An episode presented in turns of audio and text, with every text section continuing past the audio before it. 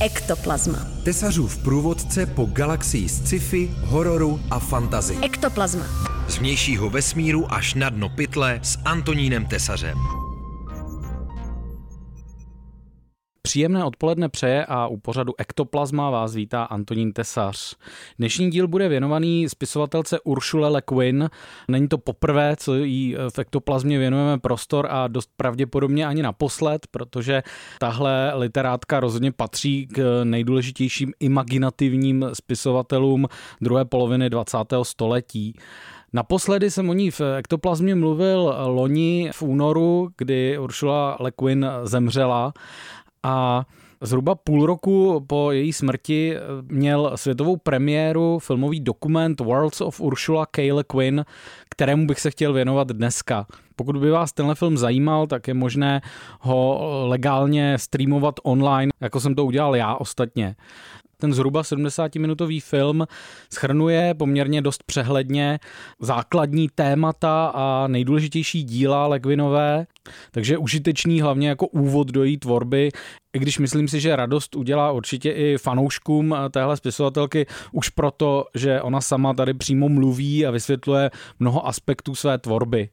Kromě ní v tomhle dokumentu vystupují i další velké kapacity fantastické literatury, jako je China Mieville, Margaret Atwood nebo Samuel Delaney.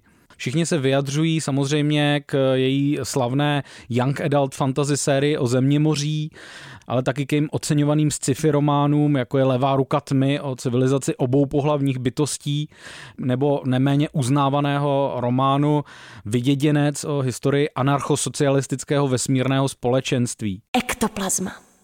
Zmíněno je ale i další docela hodně důležité dílo Legvinové román Always Coming Home, který česky bohužel zatím nevyšel, ale obecně bývá považovaný za jeden z vrcholů e, její tvorby. Je to kniha, která je literárně neobvykle vystavěná, je zaměřená na ekologii a je vlastně hnaná vizí představit utopicky laděnou společnost, e, která existuje e, na Zemi dlouho po globální katastrofě. Takže je to taková post-apo utopie, rozhodně zajímavý žánr a rozhodně dost pozoruhodná kniha.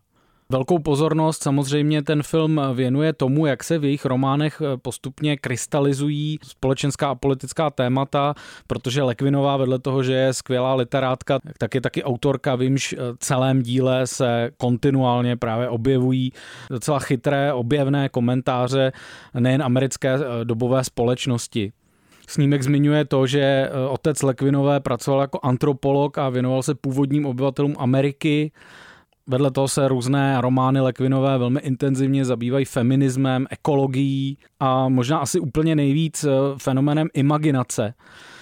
Tohle téma se nevynořuje jenom v jejich beletristických dílech, ale také v její docela bohaté eseistické tvorbě, ze které můžete ostatně ochutnat ve skvělém eseistickém výboru Proč číst fantasy, který loni vyšel také v češtině. Ektoplazma.